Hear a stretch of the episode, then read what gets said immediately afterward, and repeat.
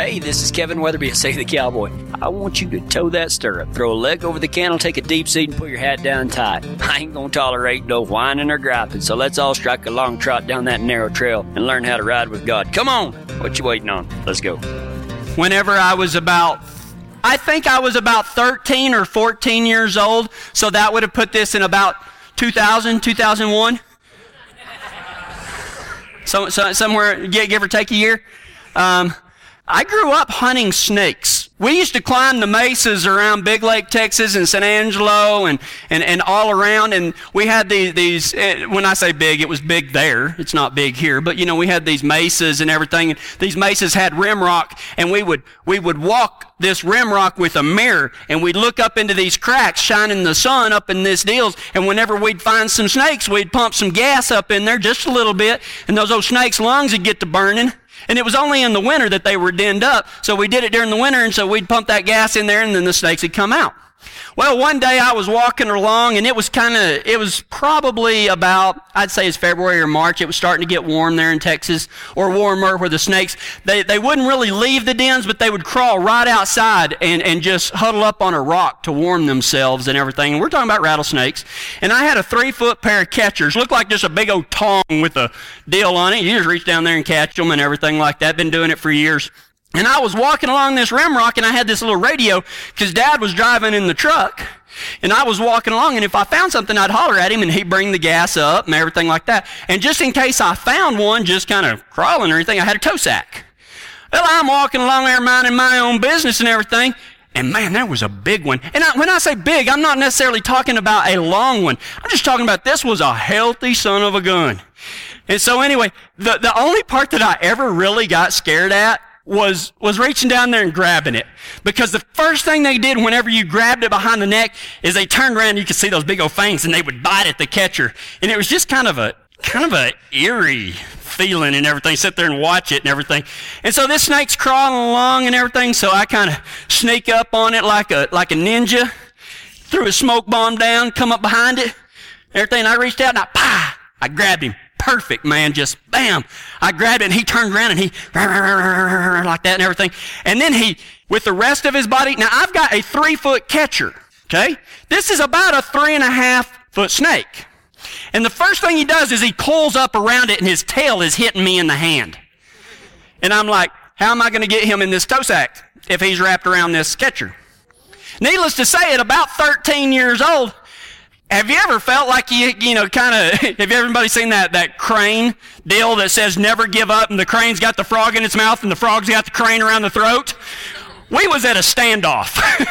and so anyway, I tried to give it one of these to uncoil it and it didn't work that great. And just because I caught them, man, I didn't catch, I didn't like touching them nasty things. Kind of, kind of weirded me out a little bit, but I, kind of tried to undo it a little bit and do some more of this. And finally, I got him undone and everything. So I'm trying to get this toe sack undone and everything so I can put this snake in there. And I look down, and granted, I ain't, a, I ain't big now. I really wasn't big at about 13. And I'm squeezing this snake, and this snake doesn't even, he quit rattling and everything. And it looks up the catcher, and it starts crawling up the catcher. And there's no, I'm squeezing with one hand as hard as I can. Now we was really at a standoff. And so I drop the toe sack and I grab with the other hand and I'm squeezing as hard as I can. And that snake smiled at me and kept coming. And it is crawling up this deal. I am losing the standoff. We are playing a game of chicken and we both know who the chicken was. And so I'm squeezing and I'm not sure what to do. Thought about peeing on him because that was already happening. So anyway, I, I, came to the conclusion that what I would do is I would just grab the toe sack, put him in there, and then just peel him off of the catcher. And if I had to put the catcher and everything in this toe sack, I would. So real quick, snake it now. He's not coming fast, but I mean he's crawling through that catcher, and there's nothing I can do about it.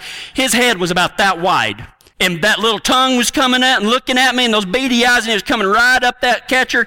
And I'm like this, so I grab it and I stick him down in there and the catcher's bigger than the toe sack. I'm like, oh my gosh. So anyway, I took a deep breath, like a lot of cowboys do, sometimes you just got to go for it and just kind of, well, let's see what happens. So I let him go and I tried to pull the catcher out and luckily he fell to the bottom and I closed the toe sack up and then I watched him strike that toe sack. Man, my knees are weak by this point. And I've caught a lot of snakes, but that was one of the first times. And so I pick up my deal and you know, you don't want, you don't want dad to hear that you're a little bit scared. And I'm like, hey dad, dad, did you bring the box up here? Cause I got a big one. He's like, yeah. So he, he brings the, we had a little snake box. We had a big one in the back of the truck and this truck had a camper on it. And we had this big box and it was really, uh, on an average day, we would catch 30 or 40 on a good day, 200. And so we've got 200 snakes in the back of the pickup with a camper, and it's got like a little pulley on it where you can open it up, put them in there, and drop it back down. And so he said, Well, is it a den? And I said, No, I just found it. He said, Well, bring it down. I said, You bring the box up. I'll tell you about it when I when you get up here. And so he, you know, lugs this kind of little box up this mountain and everything, and he puts it down there, and I kind of tell him what happens, and he's like, "Don't even get it out, just throw the whole toe sack in there, and we'll shut it." And I was like, "That's great for me."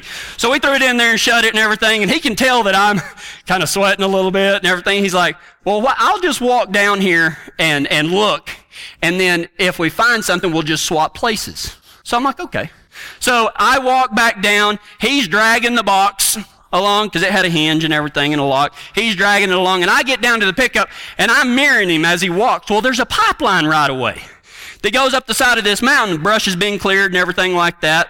And um, so right there where they piled, you know, they dug the ditch, and so all the rocks were piled up. He finds a den of snakes right there, and he's like, "Hey," he said, and, and I, you know, I wasn't a very big kid, and the, by the time you get the gas and all of that stuff, he's like, "I think that right here you can make it up in the pickup." He said, why don't you bring the pickup on up this mountain?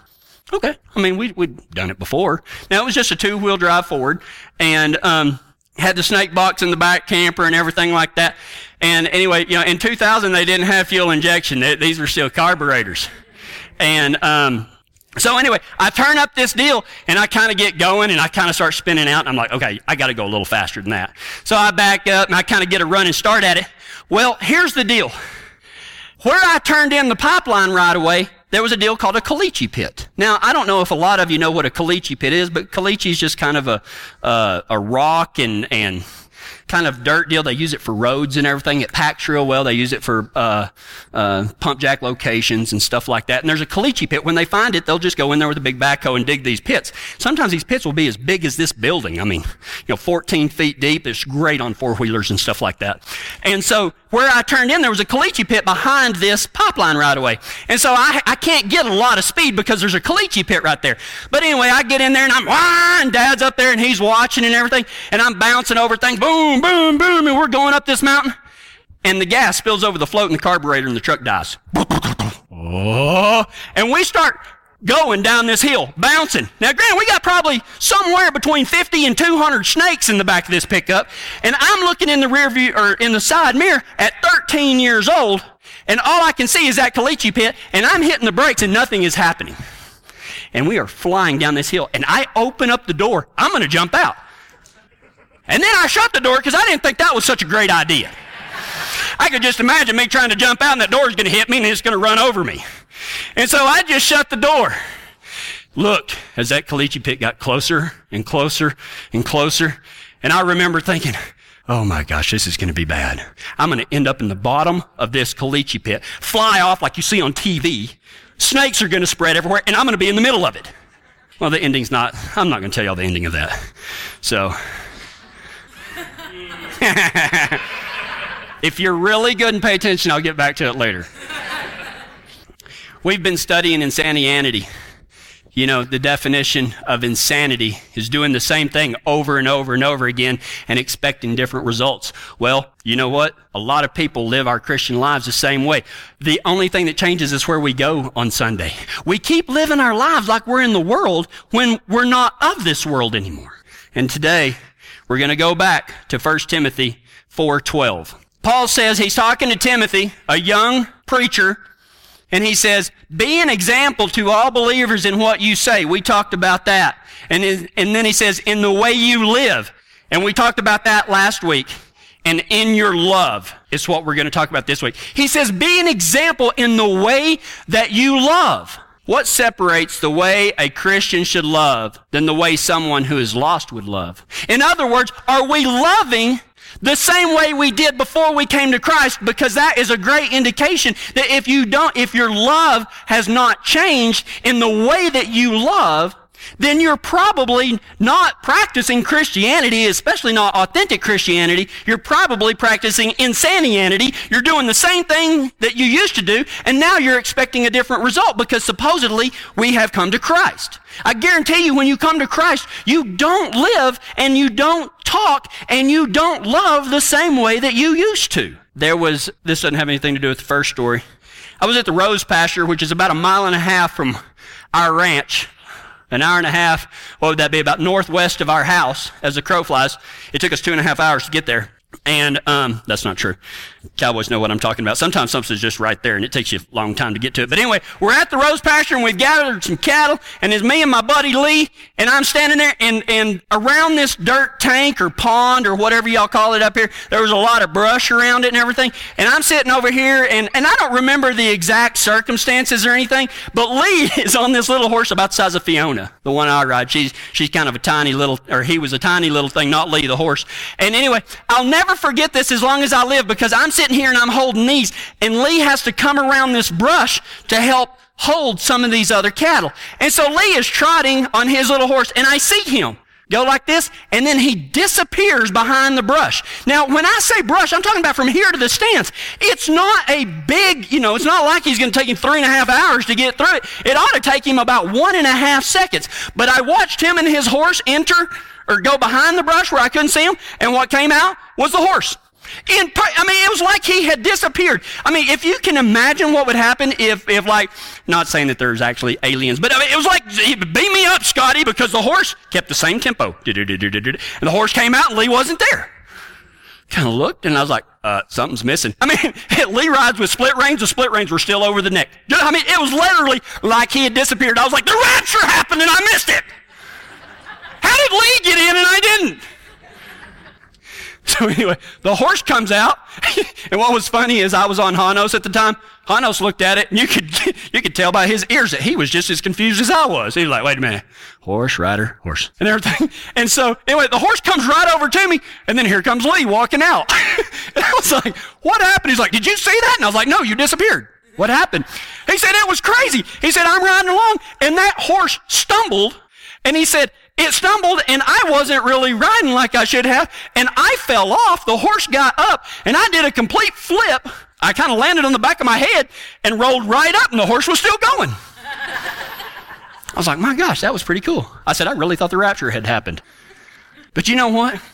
Something is missing today. Just like that horse was missing its rider, something is missing today in the way Christians love God and the way they love each other.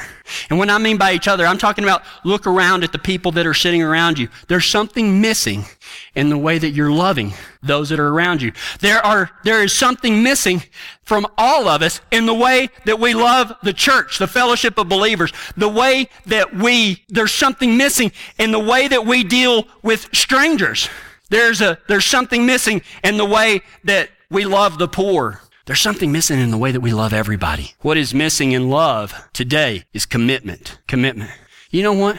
I don't think without commitment, you're not actually loving at all. You may call it that, but, but it's not. Why? Because you know what? Commitment is never easy. Think about that.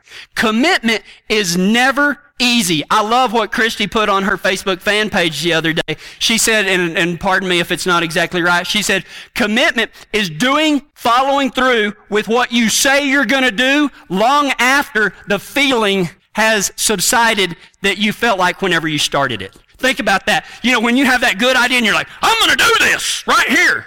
Can you still do it when that excitement has faded? That's what commitment is. Commitment is what you do when you say you're going to do something and you continue to do it long after that fuzzy feeling is gone. Commitment is never easy. And you know what? We used to love until it was hard and then we gave up. Man, as long as it was easy to love somebody, man, we would, we would love them. Hey, this is easy. I can do this. And the second that it was hard, ah, crap on that. I'm, I ain't have none of that. I'm bugging out of here. Are you really loving somebody? If you do that, no, you're not. I mean, you know, the Bible, I, I don't remember exactly, I'm not going to give you the scripture reference because I, I, don't remember it. But Jesus said, you know, if, if you only love those who love you back, you're not really loving anybody because even the pagans, even those that don't know God do that. Are you loving with commitment. And commitment is never easy to the point of this. John 15, 13, Jesus himself says, greater love has no one than this, that he lay down his life for his friends. Jesus loved you so much, he went to the cross for it. And if you think that he didn't have a choice, there's also another scripture reference that Jesus says, hey man, don't think that I can't call down 12 legions of angels and stop this. I could. I, you know, a lot of people, you know, think that whenever he was crucified, you know, they, they didn't have to like stretch his hand out and hold it there and he was struggling. Man, when they laid that cross down, I imagine he laid on it and held his hands out for them. He knew what he was supposed to do. Love is never easy. And you know what? Commitment is never easy. The second thing, commitment is never convenient. Think about that. Commitment is never convenient. You know, I mean, when you come up with that good idea or you meet somebody like, yeah, I love people, rah, rah, rah, rah, You know what? The true test of when you love somebody is when it's inconvenient. We used to love as long as it was convenient for us, right? Oh, you know, I'll, I'll love on my neighbor as long as it doesn't inconvenience me any. Guys, I'm telling you what, man, that's the way we used to live our lives. When we live our lives today as Christians, we don't need to think about what's convenient or inconvenient to us. We need to love irregardless. Not just because it gives you a warm, fuzzy feeling inside. That's the way we used to live our lives. Man, you're a new creation. You're a child of God. You're a co-heir of Christ. We've been transformed. We're no longer uh, an enemy of God. We're sons of God, daughters of God. We need to live like it. Quit living your life like you used to live it and start living it the way Jesus said. In Deuteronomy 31 6, it says, Be strong and courageous. Don't tremble. Don't be afraid of them. The Lord your God is, oh, I'm sorry, wrong one. Sorry. That's the next one. Revelations 12, 11. And they have defeated him. This, this, this is in Revelations, and they're talking about Satan being thrown down. And the Bible says, and they have defeated him, being Satan, by the blood of the Lamb, by Jesus' blood, crucified on the cross. Blah, you know, I don't mean blah, blah, blah in a bad way, but by the blood of the Lamb and by their testimony. Listen to this. You talking about commitment is never convenient? How about this? And they did not love their lives so much that they were afraid to die. You want to draw that line? In the sand? You willing to die for what you believe in?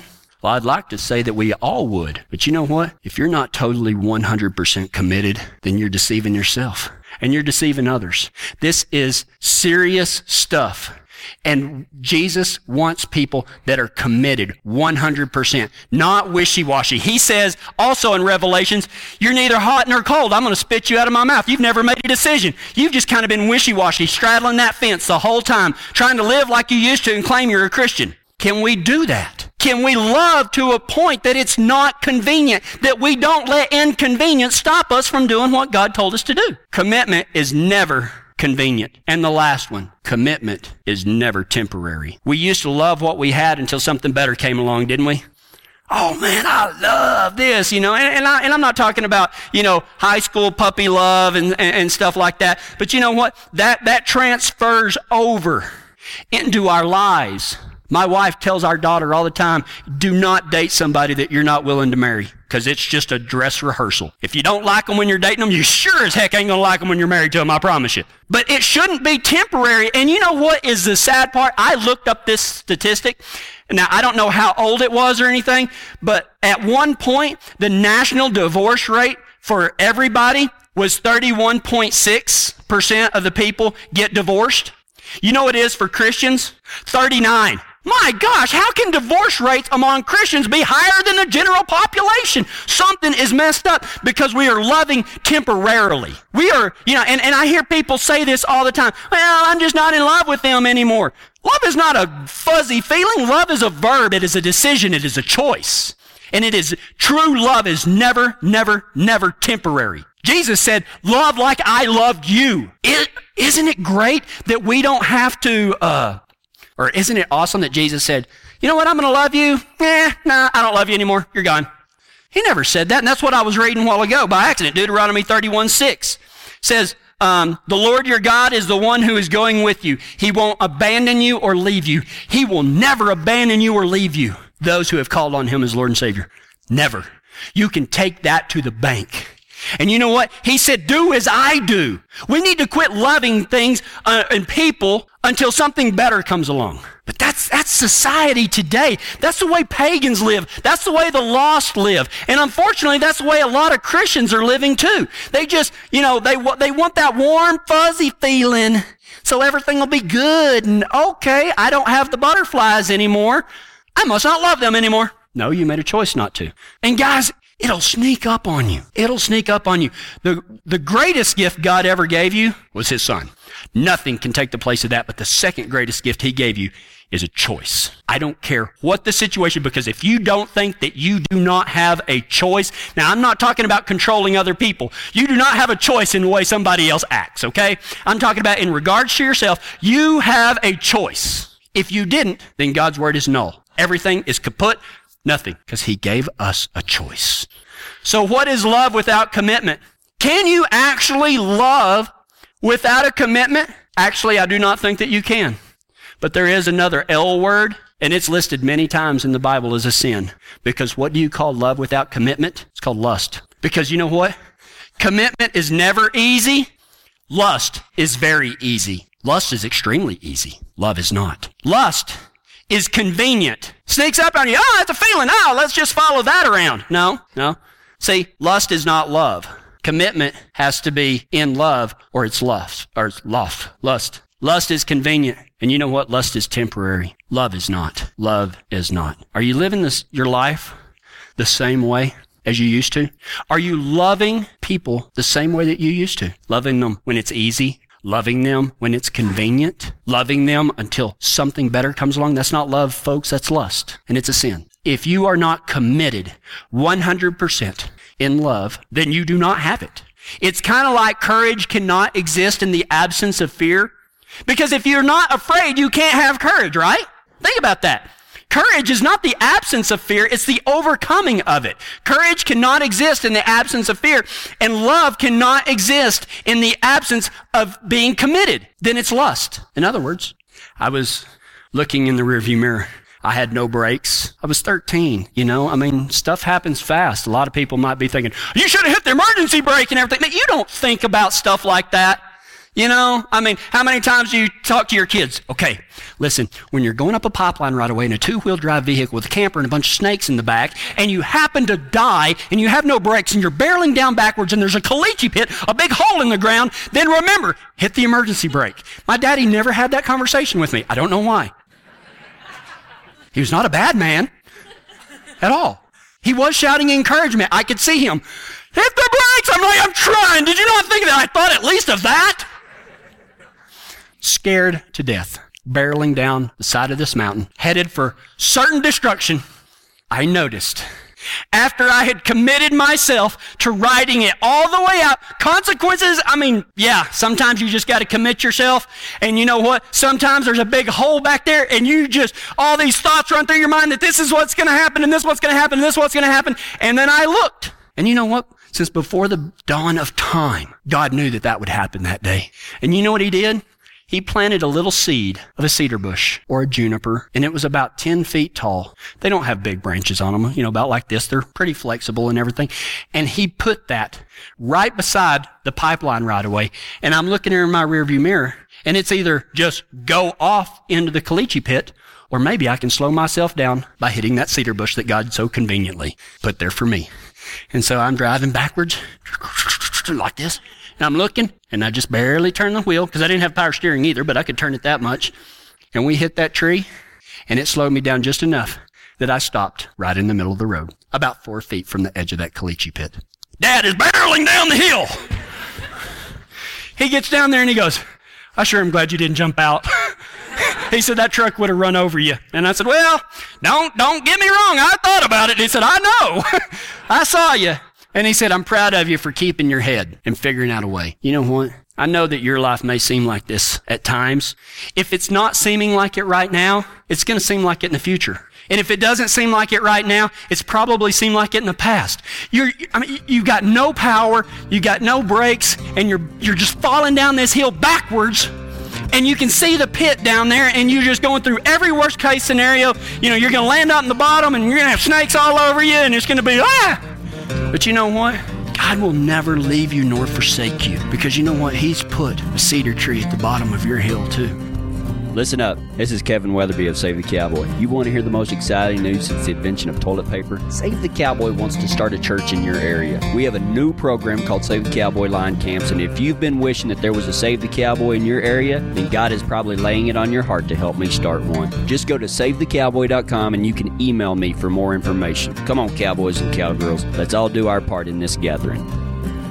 Hey, do you have horses? If you do, then you need to call my friends Rod and Brenda Denning at Hitch and Post Hay. This is where I get all of my hay, and Fiona loves it. Call them at 303 324 8217 and tell them that you heard about them from Save the Cowboy, and they'll donate 5% of the sale to our mission to reach cowboys and cowgirls. Give Hitch and Post Hay a call for premium quality horse hay at 303 324 8217.